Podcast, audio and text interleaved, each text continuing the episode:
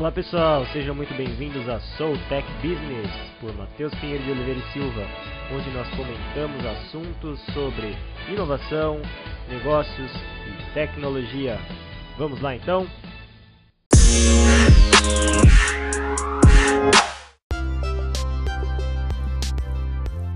Então, hoje aqui nós temos como convidada a Júlia Bessler. Ela é CEO do braço de consultoria do Templo. Ela também trabalha com, como consultora de inovação, estratégia de branding e tem especializações em antropologia e mídias sociais e uma experiência aí de 15 anos. Então tem bastante, uma jornada bem interessante aí para a gente discutir. A trajetória da, da Júlia inclui passagens por consultorias como Accenture e TaskWorks. E também estúdios como a Zago, que é de Nova York, que é especializado em estratégia de marketing. Também conta com mentorias executivas e de startups, liderança de projetos nacionais e multinacionais, entregando projetos de transformação organizacional, mapeamento de tendências e consumer insights treinamentos corporativos, roadmaps de inovação e desenvolvimento de produtos digitais em alguns clientes né, multinacionais como BR Mouse, Itaú, IMC, Kimberly Clark, Natura, entre outros. Então é por essa experiência, por essa expertise toda e até é, pela pessoa que você é, que eu agradeço novamente por estar aqui conosco. Obrigada, Matheus. É, e então vamos lá. O futuro do trabalho, olha que contexto interessante, ainda mais nos dias atuais, né? Muito pertinente para a gente conversar. É verdade. Futuro do trabalho que, que se a gente puxar um, um estudo feito pelo Fórum Econômico Mundial em 2018, agrega muito das premissas que as pessoas estão tendo nos dias, é, desde 2015 até 2018, até os dias atuais, de medo, certo? Medo e receio da automação, de processos automatizados, robotização, tirarem né, os, as tarefas ou otimizarem as tarefas de uma certa maneira e tirarem os postos de trabalho de outra maneira. E aí as pessoas então ficam com certo receio e medo que a máquina uh, fará e tomará parte disso. Só que se a gente voltar no século XIX, né, no início da Revolução Industrial, né, na, na, na, que a gente fala de indústria 1.0, com as, com as indústrias a vapor, né, com os processos aí de mecanização dando início nas, nas tecelagens, principalmente em Manchester e em partes do Reino Unido. Nós temos uma pessoa e um grupo de pessoas é, que originou o movimento ludita, né, ou ludismo, que era basicamente pessoas e grupos de pessoas que trabalhavam nessas tecelagens e tinham esse receio, esse medo de que a máquina tomaria os postos de trabalho deles, iam até as indústrias, quebravam esses, esses maquinários e desde então teve todo esse arcabouço relacionado ao passado. E veja então que o processo evolutivo, indústria 2.0, né, com a eletricidade, indústria 3.0, com o início da computação e automatização dos processos, e agora com a indústria 4.0, é, com, com toda esse arcabouço de tecnologias interligadas, Big Data, inteligência artificial, a, a própria a impressora 3D, né, os, os processos é, de, de indústria aditiva e preditiva. Enfim, nós temos essa mudança, só que continua com as pessoas sendo pessoas e entendendo e tendo esse receio.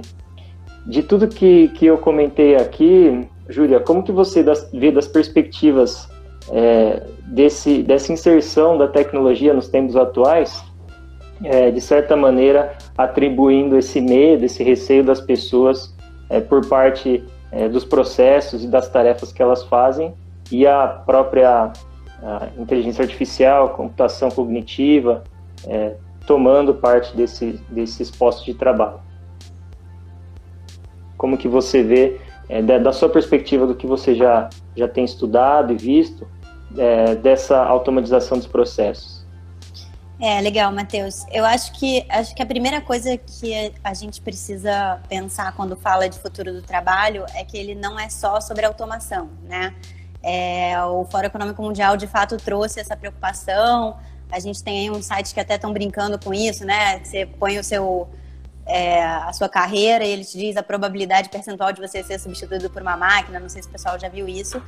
É, de fato, existem questões, é, quando a gente fala de automação, é, que vão passar por uma substituição, né? É, mas isso significa que o trabalho vai acabar? Acredito que não, né? Porque acho que a primeira coisa que a gente precisa esclarecer é assim, que trabalho e emprego são coisas diferentes, né? E quando a gente fala de futuro do trabalho, a gente também está falando é, de uma revolução econômica e comportamental, que aí tem um pessoal que usa o termo gig economy, né?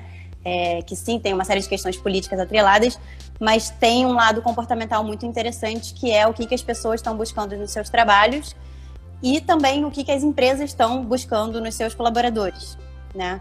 Então, é, até um conteúdo que eu recomendo muito, dentro do, dos conteúdos publicados pelo, pelo Fórum Econômico, eles vêm falando é, muito de uma coisa chamada é, 21st Century Skills, é, habilidades para o século 21, né? E o que, que isso tem a ver com a história da, da automação?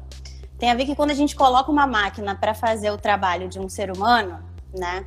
A gente está uh, falando de um, de um exercício uh, pragmático, mecânico, de otimização, mas não necessariamente a gente está falando de um exercício criativo ou ainda mais do que criativo, sensível, né? É, sensível do ponto de vista uh, humano, sensível do ponto de vista de aspectos culturais, é, sensível do ponto de vista de o que, que aquele trabalho impacta o resto de uma equipe, é, o que, que aquele trabalho impacta é, os consumidores que estão, é, de alguma forma, se relacionando com a empresa, né? E aí, nesse sentido, os 21st Century Skills, eles começam a trazer uh, para a luz, né, para o debate, a questão de que é muito mais importante você ser uma pessoa criativa, com senso crítico, com resiliência, com capacidade de colaboração e trabalho em time, em conjunto, com é, um mindset, né, uma maneira de pensar flexível, que você é capaz de aprender coisas novas, né? É, e muito menos sobre a questão da especialização técnica. E eu acho que a gente tem que olhar para isso como uma coisa positiva, é, na qual eu, eu brinco muito sobre isso com os meus clientes, né? Eu acredito que no futuro a gente não vai ter mais job description, a gente não vai ter mais aquele, aquele carguinho assim, é, super amarrado, suas responsabilidades serão parará, parará, parará, que é tipo aqueles anúncios que a gente vê no LinkedIn, né? Eu acho que a gente vai começar a ver um recrutamento, já está começando, a gente faz muita consultoria sobre isso, inclusive, um recrutamento muito mais comportamental. Você quer aquele ser humano completo, 360, com todas as suas características, é, inclusive emocionais, sobretudo emocionais, é, para colaborar com a sua empresa, e não necessariamente alguém que tem só é, o aspecto técnico, porque esse sim é, vai sofrer aí grandes revoluções, já está sofrendo, e, e grandes substituições de máquina. Legal. Eu acredito muito nisso também, é, embora na, na prática eu vejo que ainda, acho que de certa maneira, principalmente para o brasileiro e, e para as empresas de médio porte, de pequeno porte, isso tende, obviamente, a demorar um pouco mais. Com as grandes, né, conseguindo, de certa maneira, mas eu acho, é, no meu ponto de vista, que ainda é mais marketing do que na prática de se conseguir colocar essa contratação a nível de inteligência emocional, né, o, o, o EQ, é, em uhum. contrapartida das técnicas e, e, dos hard skills. Mas eu concordo plenamente do que você diz e, e traz, citando as habilidades né, que, que trazem junto com o Fórum Econômico Mundial, colocando as soft skills é, como competências de pensamento analítico e, e criativo, trabalho em equipe, empatia, muito mais com muito mais força do que, por exemplo, que eles pontuam que está em, em, queda, é a habilidade de destreza manual e, e, e, e tarefas repetidas, né? que de fato é o que a gente estava falando que as, que as máquinas estão é, otimizando esses processos.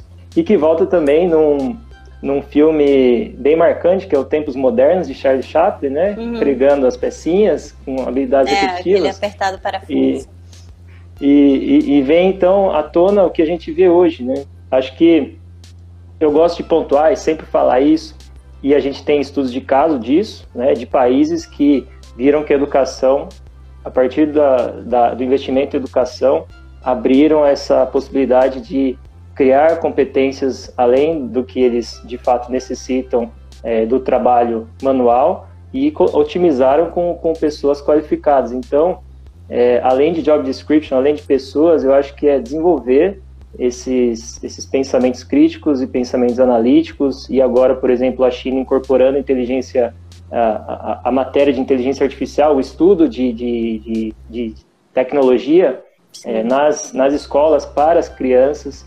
Existem também ah, cidades, até países que chancelaram matérias de, de STEM, né, trabalhando com matemática e com ciências, para focar também na, no desenvolvimento analítico. Então tem essas duas perspectivas, né? Não tem, acho que não tem certo e errado. A gente tem que saber que é, um, é uma transição de um modelo de pensar até da, do que a gente está vendo hoje, que a tecnologia está presente, a gente não pode negar, né? Mas acho que a gente não pode também é, ter esse olhar do, do movimento ludita ou de pessoas que falam, poxa, é, vamos contra isso. Eu acho que a gente tem que abraçar e, e se desenvolver em termos de educação mesmo, saber o que está acontecendo e de que maneira a gente pode agregar no que a gente faz. E existem também autores que eu concordo plenamente que não é ah, o posto de trabalho que está assumindo, sim tarefas que estão é, sofrendo alterações. Né? Então eu vejo nessa perspectiva. O que, Agora que você, você tem falou... para agregar em relação a isso?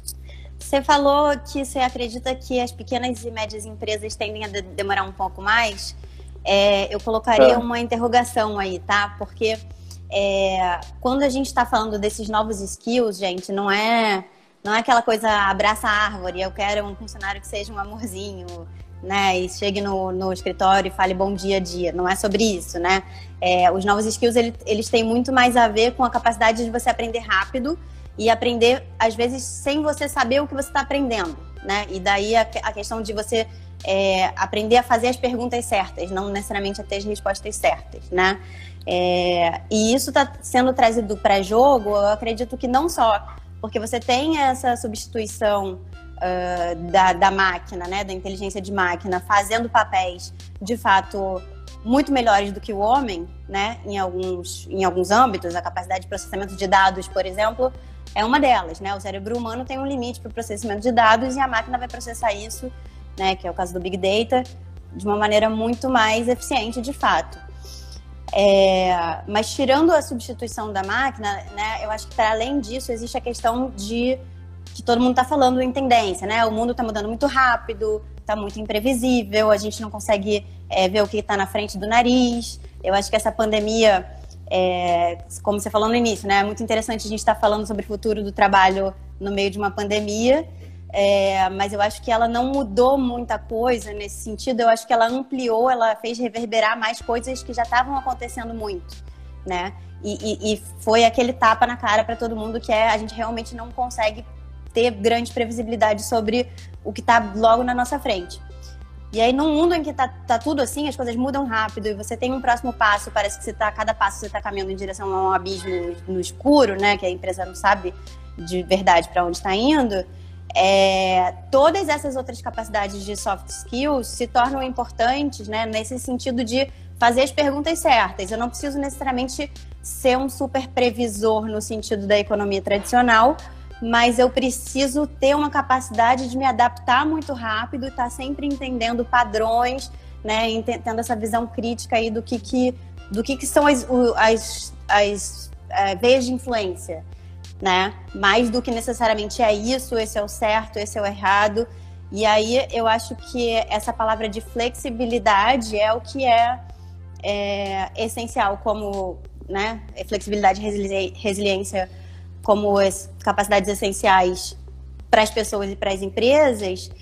E eu vejo muito isso nas empresas pequenas, né? Por que, que hoje a gente tem toda essa discussão sobre é, startups versus o mundo corporativo? Por que, que o mundo corporativo está investindo em programas de ventures, é, né? Está é, investindo em startups, tem fusões, aquisições, tem investimento em inovação, é, em que um lado aprende com o outro, justamente por essa capacidade é, dessas empresas menores, de certa forma, conseguirem se movimentar mais rápido. É, então estou trazendo isso só porque eu, eu sei que existe uma aura assim de encantamento que a gente fala, futuro do trabalho, novas habilidades, como se fosse uma coisa assim muito é, cor-de-rosa, não no sentido de né, muito mágico, tudo vai se resolver. Mas eu acho que é menos sobre isso e menos sobre lá no futuro e mais sobre coisas que já estão acontecendo. Né? Há uns, há uns, ano passado eu dei uma, dei uma consultoria para uma empresa em que a gente começou a discutir como o futuro do trabalho, né, de transformação organizacional deles é trabalho remoto. E a gente jamais ia imaginar que viria nessa situação agora. Até recebemos feedbacks dos times que a gente trabalhou, tipo, ai, cara, ainda bem que a gente fez isso antes.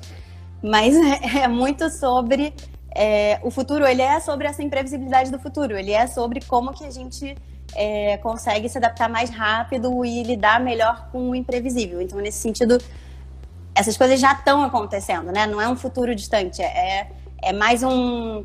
É, ele é futuro em relação justamente ao que você colocou da revolução industrial, né? Porque a gente ainda tem um certo apego ao modelo de trabalho que foi criado na revolução industrial, de divisão do trabalho, especialização, repetição, otimização de, de, de tarefas mecânicas. E literalmente tudo isso foi pro saco porque não, não, não, não serve mais no mundo complexo que a gente está vivendo hoje. Né?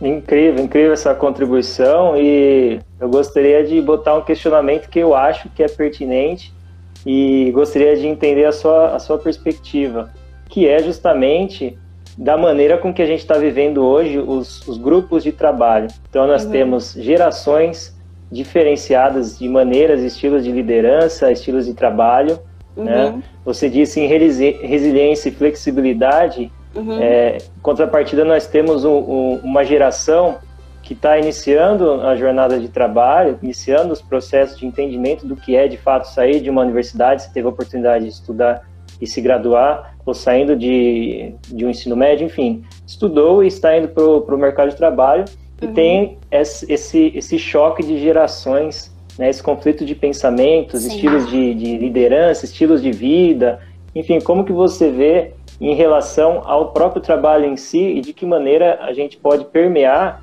é, para que a gente consiga, através dessas perspectivas é, organizacionais que rege muito a cultura de uma empresa, que acho que também é um bate-papo interessante para a gente pontuar, uhum. mesmo que brevemente, porque é um, é um tema bem, bem amplo, uhum. É, de que maneira você vê as gerações é, em termos de conflitos de ideias e como são bons esses conflitos e de que maneira é, também agregam para, para as lideranças e, e, e, por outro lado, se não ter esses conflitos também, como que é bom, como que é ruim, os prós e contras aí? É, excelente pergunta, Matheus.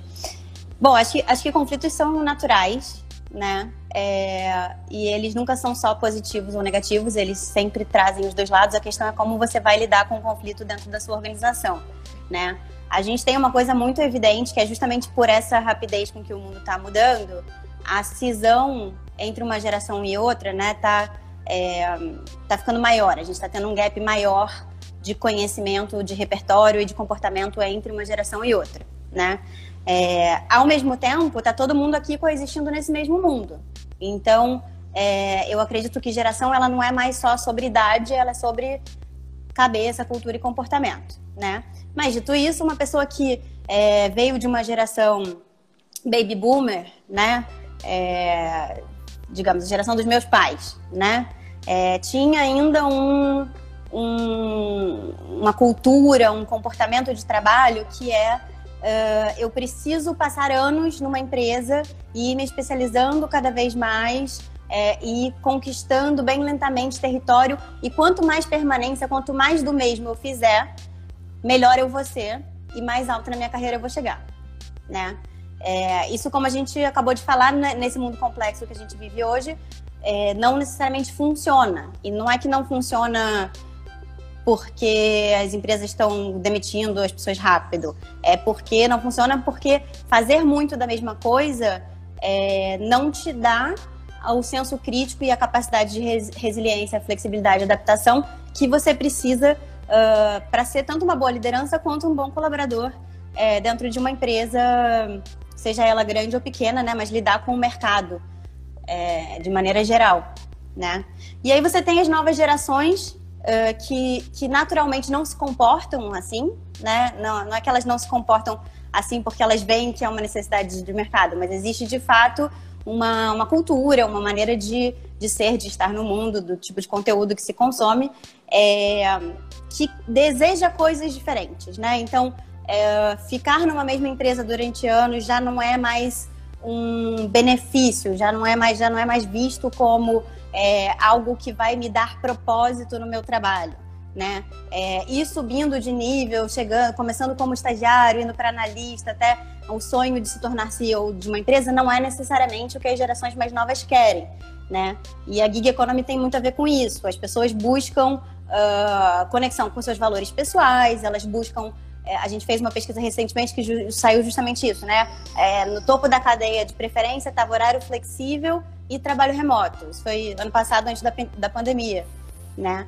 É, e tem muito a ver com o que a gente está vendo também surgindo de sites de trabalho freelancer. Muita gente está preferindo, né? Obviamente estou falando de quem tem escolha, né? Mas quem tem escolha está preferindo, é, muitas vezes, é, ter um trabalho informal a ter aquela vida corporativa porque isso entra muito em choque com os valores é, da nova geração, né? Isso vale para todo mundo? Não, claro que não vale para todo mundo, tanto que você tem aí empresas funcionando com essas duas gerações. O ponto é que quando elas se encontram dentro de um mesmo ambiente corporativo que deveria formar uma cultura, a cultura ainda está ficando um pouco esquizofrênica, né? Porque é um grande dilema do, do RH nesse caso. Como que eu faço é, para ter uma unidade dentro dessa diversidade de culturas que estão convivendo aqui dentro desse mesmo espaço, né?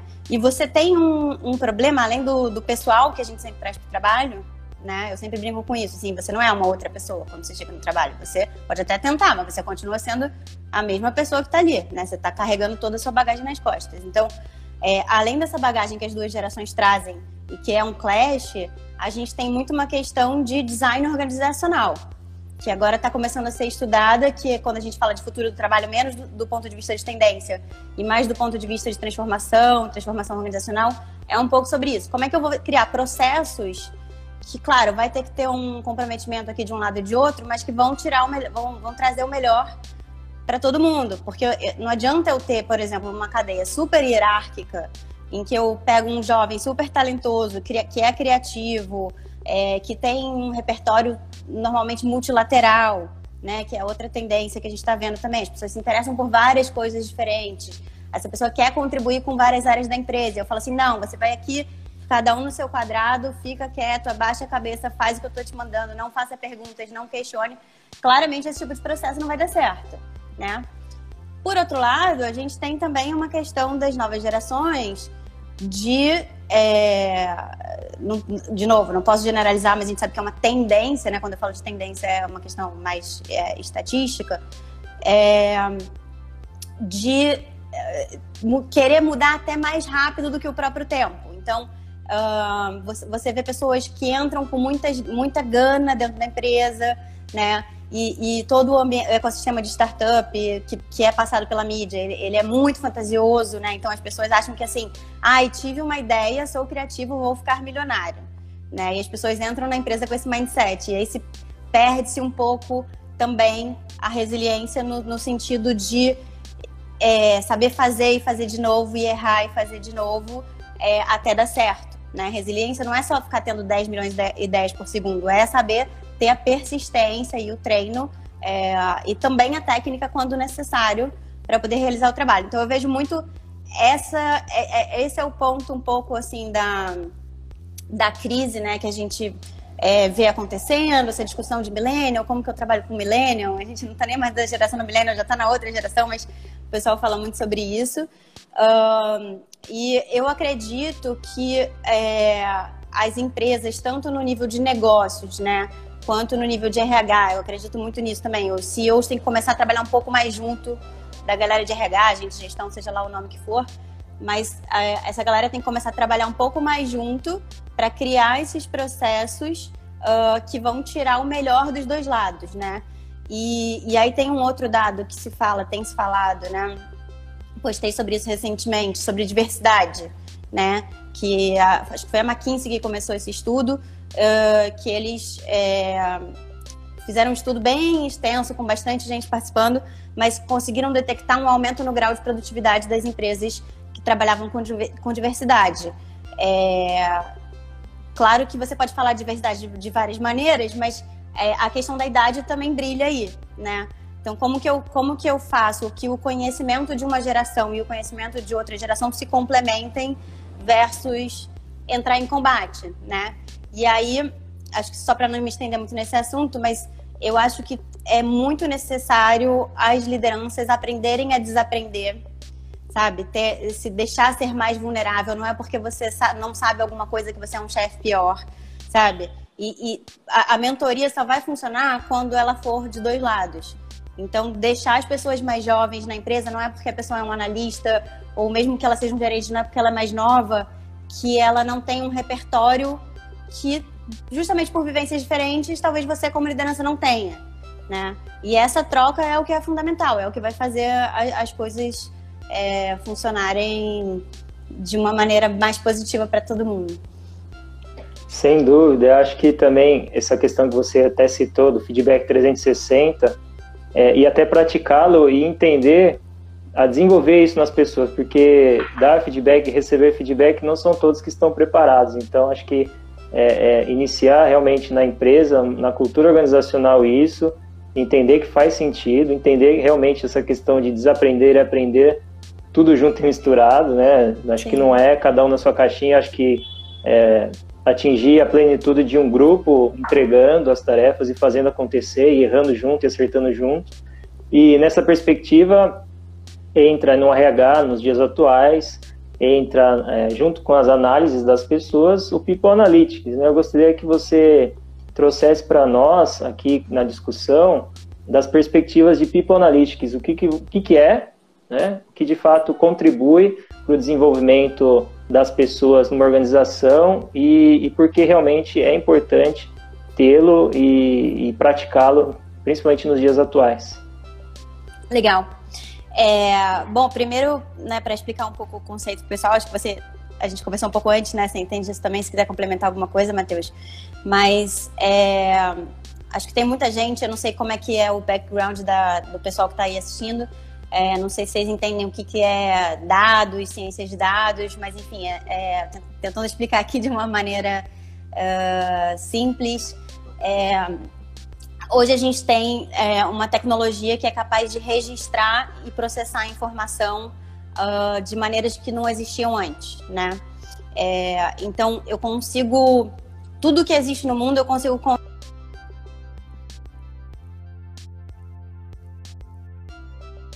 a serviço da inteligência. A serviço da inteligência da companhia, a gente chama isso um pouco de ciência de dados. Tem um pessoal que fala em BI, é, né? Tem um pessoal que fala, estão falando em áreas de dados. Agora estou explicando de uma maneira bem simples, tá, galera? E, e aí tem uma questão interessante que é sempre se coletou muitos dados de, na parte de negócios, né? Você sempre, o volume de vendas, quem está comprando, o marketing se apropriou disso muito rápido, é, quem é o seu consumidor, é, mesmo quem é leigo hoje sabe, né? O Facebook, o Google, eles puxam informações suas e vão alimentando é, a empresa que está fazendo a propaganda com informações de quem está comprando, de quem está clicando no anúncio. E aí, de uns tempos para cá, um pouco mais recente, um pouco mais recentemente, as empresas começaram a reparar que elas poderiam ter esse tipo de conhecimento também sobre os colaboradores, né? Então, como que eu gero dados e dados relevantes uh, tanto sobre performance quanto sobre perfil, quem são as pessoas que estão trabalhando para mim e comigo, é, como, que, como que o trabalho dessas pessoas está é, conectado aos resultados atuais e futuros da minha empresa, né? Então, é toda uma questão de da onde você vai puxar essas informações, como que você vai coletar, aí vou fazer um parêntese breve aqui. É muito importante a gente pensar em privacidade nesse momento, tá, gente? Assim, assim como a gente agora está discutindo isso em direito do consumidor, isso tem que ser discutido dentro do ponto de vista do RH também, não, né? Aquela coisa louca de ficar coletando e-mail do funcionário, tem, tem é, limites aí a serem discutidos ainda sobre isso. Mas é, tem coisas muito simples que você pode fazer para entender a produtividade da empresa é, e, e também chegar num ponto, que, eu, que, eu, que acho que é o ponto essencial dessa discussão toda, que é como que eu faço uma avaliação de desempenho. Então, quando a gente estava falando ali atrás de é, habilidades do século XXI, uh, ainda está muito nebuloso no, no, no, na questão da é, gerencial, né? É, no mercado de RH e nas questões gerenciais, como que a gente faz para analisar essas características que a gente chama de competências, né? Porque quando você está falando em analisar é, a, aquela famosa revisão anual, sabe? A maioria das empresas tem, tem isso, né? É, você chega no fim do ano, o seu chefe vai te dar um feedback, você vai ver se você vai receber um aumento, se você vai receber uma promoção, o que, que vai acontecer. É, a maioria das empresas tem, tem esse tipo de processo, das grandes pelo menos. É, e quando você estava falando de especializações técnicas e trabalhos muito mais em caixinhas, era muito mais fácil você fazer essa revisão, né? essa, essa avaliação de desempenho.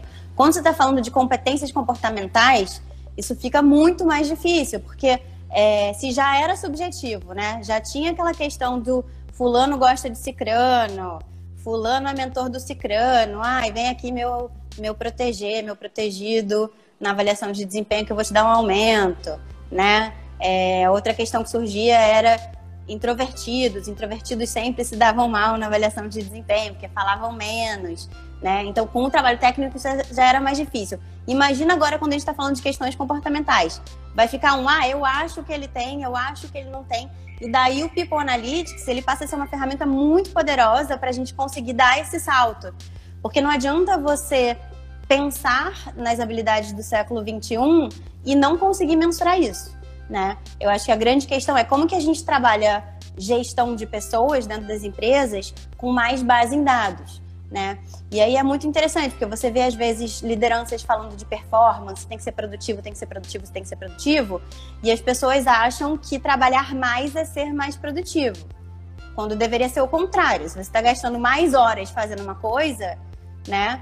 Faz um cálculo básico de qual é o homem-hora do teu funcionário, você está tirando performance da empresa, você não está ganhando. Então, aquela visão antiga da liderança que o funcionário que sai 10 horas da noite do escritório é que é o bom, e quando a gente traz isso para dados, né, e traz inteligência de dados em cima, olha quantas horas da companhia você gastou, olha quanto você teve que pagar de hora extra. Isso é realmente bom? Isso realmente está trazendo performance?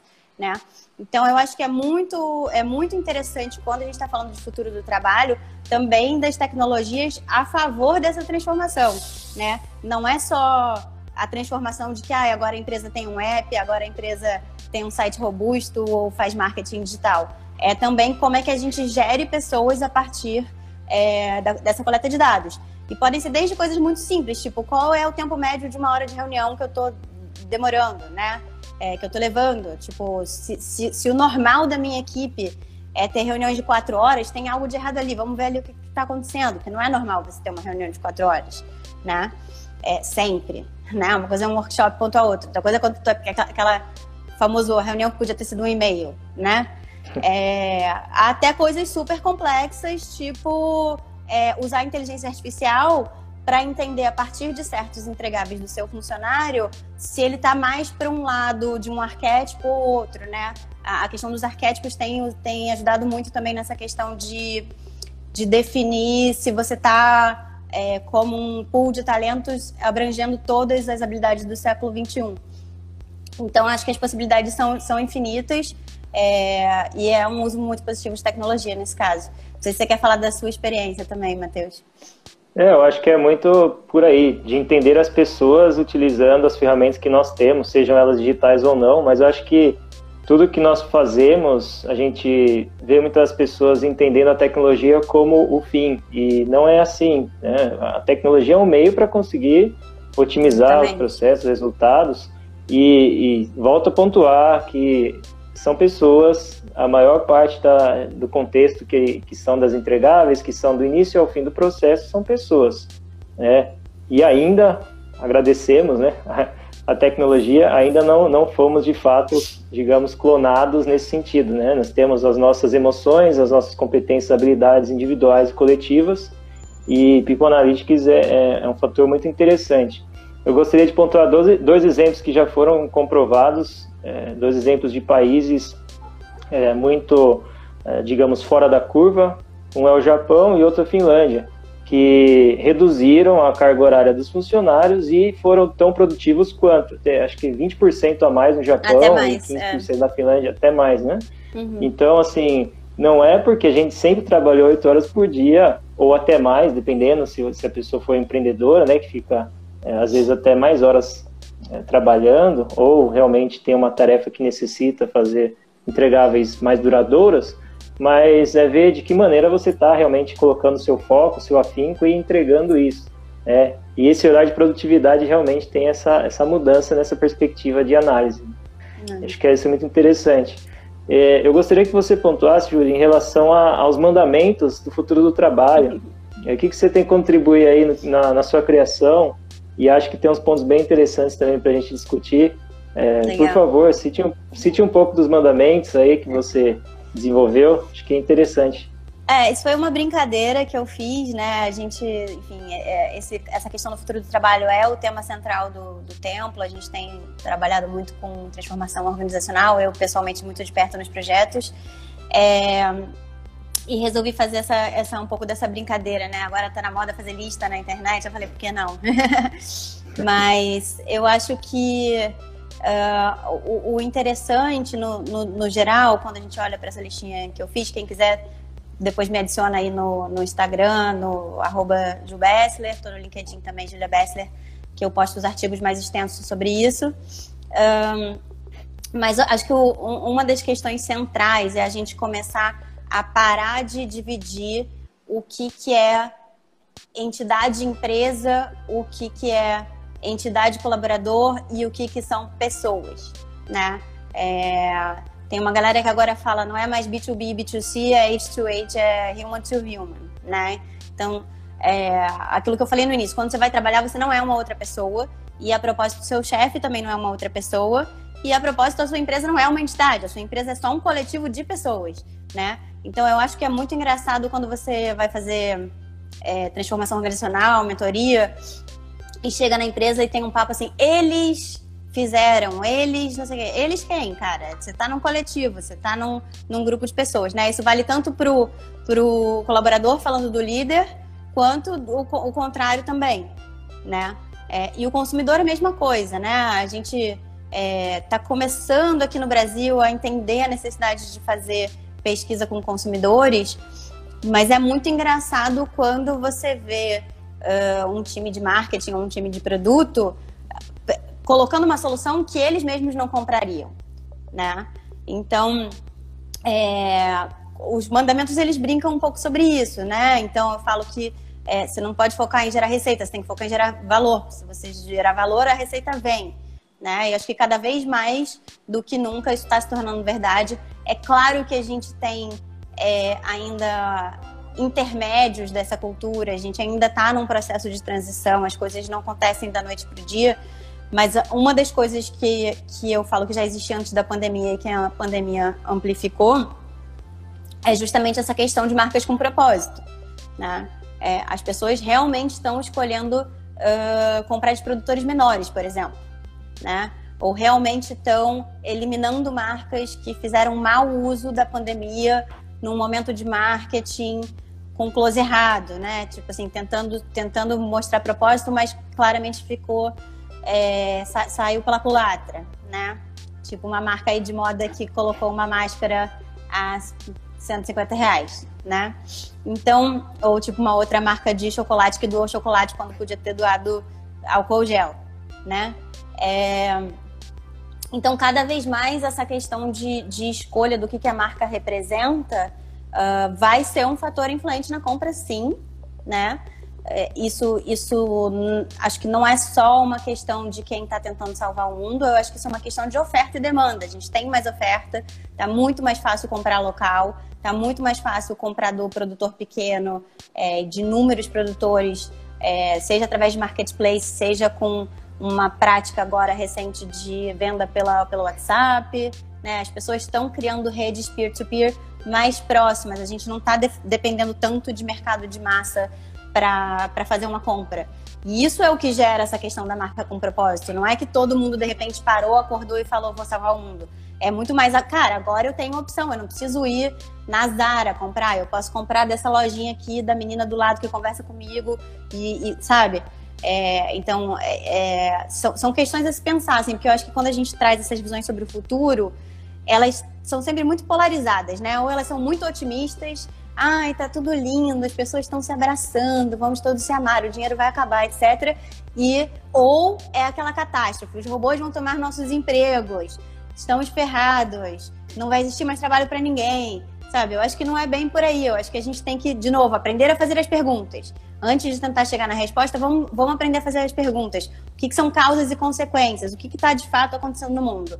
De fato, a gente está passando por uma paralisação econômica, ok. De fato, tem um aumento de uso das tecnologias. Mas para quê? Para que estão usando tecnologia? No que, que ela está sendo aplicada?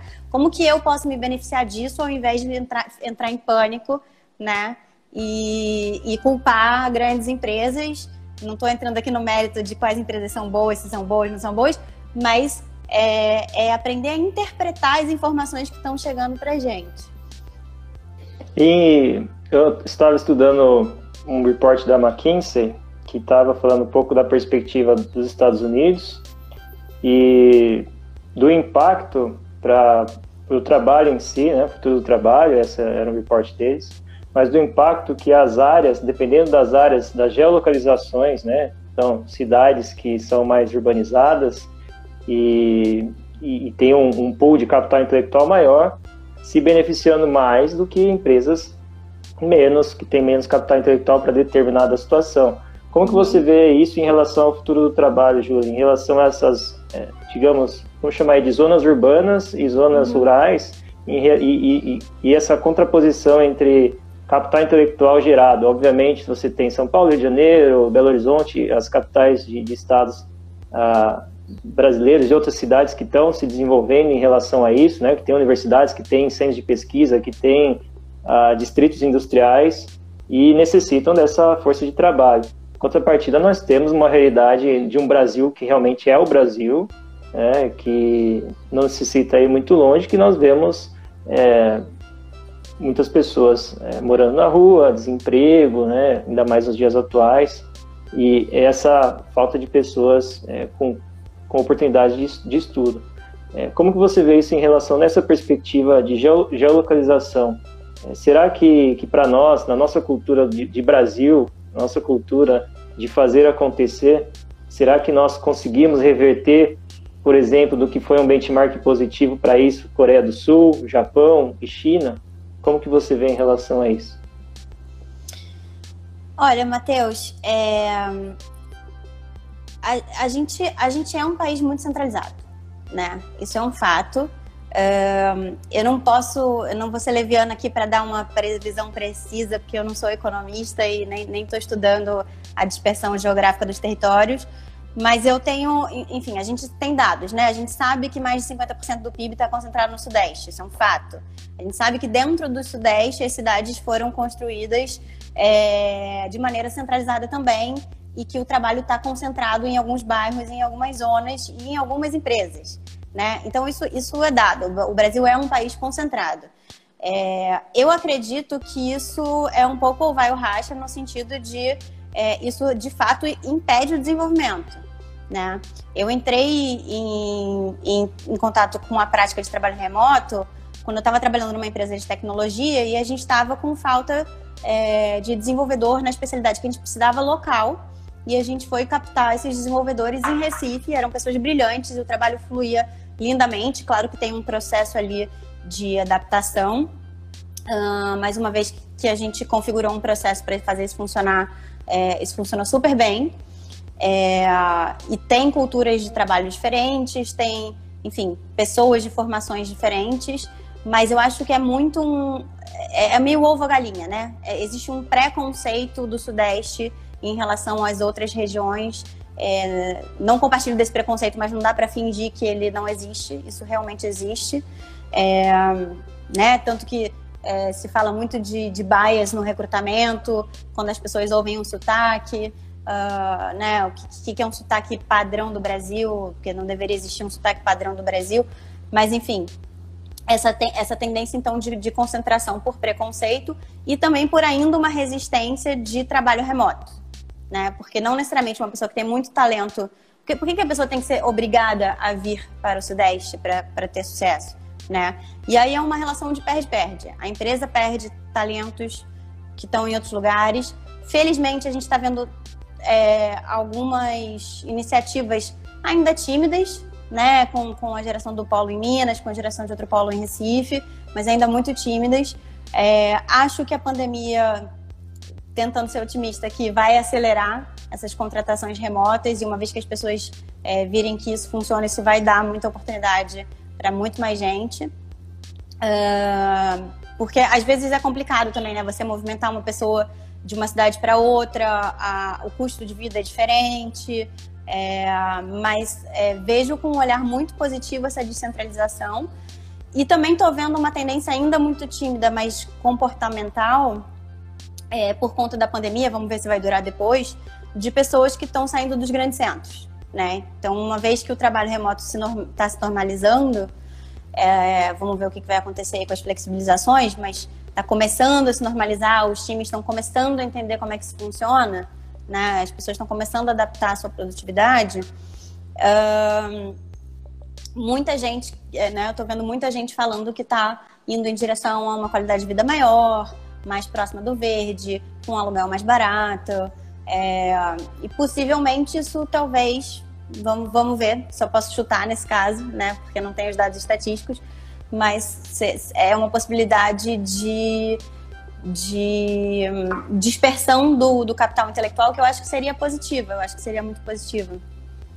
Legal, eu acho que a pandemia a gente pode, obviamente, criticar é, no sentido da saúde, né, do que foi, mas num cenário de realmente, poxa, vamos preparar a humanidade e, e os pós de trabalho, as empresas e as pessoas para um cenário, né, e agilizar isso, porque a é. burocracia que levava para se fazer certa tarefa em determinadas empresas e que com essa pandemia abriu as portas para ideias e para contextos que antes nem eram tomados como decisões, é, de fato foi muito benéfico. Né? A gente tem visto empresas também colhendo frutos, e obviamente o fruto vai ser negativo de maneira global, mas acho que é uma grande lição, né? assim Sim. como foi voltando para o passado, como a gente comentou aqui, é, como será daqui para frente, como está sendo, né? E a gente fechando, Júlia, já está fechando aqui o nosso bate-papo. Eu gostaria que você, de tudo que a gente conversou, é, fazer um, uma perspectiva de um olhar crítico desse bate-papo, do, do, ponto de vista do futuro do trabalho para você, né, dos impactos que terão, é, realmente dessa importância das pessoas, fazer um recap, fazer um sumarizar para você de fato o que, que foi esse bate-papo nosso, das nossas trocas, e deixar uma contribuição de um livro que você indicaria nesse contexto, que, que agregou bastante valor para você na sua jornada aí profissional e pessoal, algum documentário, série, enfim, um material que de fato agregue as pessoas que estão nos acompanhando. Legal. Bom, recapitulando, você me ajuda aqui, Matheus. Recapitulando, acho que a gente começou falando sobre o modelo antigo é, a partir da Revolução Industrial, né? E o medo com a automação e como a gente passa por um ciclo parecido uh, no momento e como que a questão da tecnologia ela sempre vai estar tá aí, né? Ela pode ser benéfica ou não, mas ela não é intrinsecamente nada. A questão é o que a gente faz dela.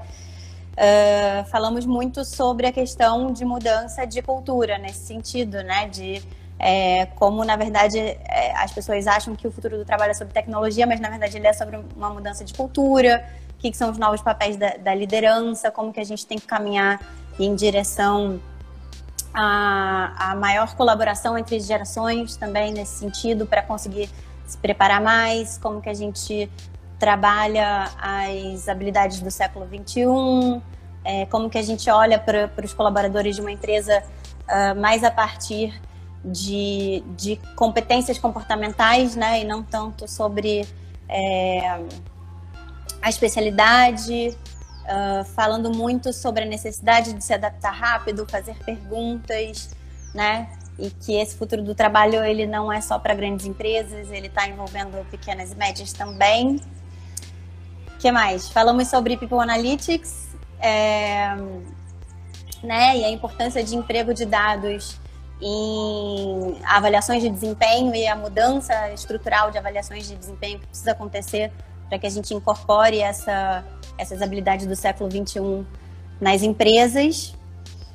E acho que é isso, né? E revisão de valor de uma maneira geral, pensar nas pessoas como pessoas, pensar nas empresas como feitas de pessoas, que eu acho que essa é a grande, a grande mensagem que precisa ficar aí Uh, sobre livro, bom, eu citei a questão do, do, do, material do Fórum Econômico Mundial, né? Se vocês derem uma buscadinha no site deles por 21st Century Skills, tem materiais ótimos, excelentes lá, artigos também, sugiro acompanhar eles nas redes.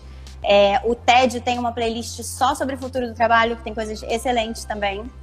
É, sei, sei que são referências meio comuns, mas vale a pena, né? E aí, talvez um pouco mais fora da caixinha, é, eu li recentemente um livro de economia comportamental. Acho que isso é todo um tema que eu recomendo muito para qualquer pessoa que esteja interessada em, em olhar para o futuro. Né? Precisa pensar me, é, é, menos sobre a economia tradicional e mais sobre o que é a economia comportamental, chamado Misbehave, é, de um cara que foi prêmio Nobel da Economia. Recomendo é, muito. Não é técnico, não é difícil de entender é só um pouco grandinho, mas, mas vale a pena. Show de bola. Eu recomendo também esse livro, é sensacional. E, inclusive, dia 23, é, teremos aqui um convidado do Paquistão, que ele é especialista Legal. em Human Centered Design, né, design centrado no ser humano, e a gente vai conversar sobre vieses cognitivos, que tem uma perspectiva ligada a misbehaving. Obrigado, Júlia. Acho que foi muito bom. Obrigada Sempre aprendendo com as conversas. Foi a ótimo. todos que nos acompanharam aqui, a audiência incrível, colaborou e, e participou. Muito obrigado mesmo. E deixa então novamente suas redes sociais, como o pessoal consegue acompanhá-la. Legal, gente. No LinkedIn é Julia Bessler. Bessler é B-E-S-S-L-R. E no Instagram é arroba Jubessler. Show. Obrigado a todos novamente. Obrigada, Ju, obrigado. Excelente semana. Até mais.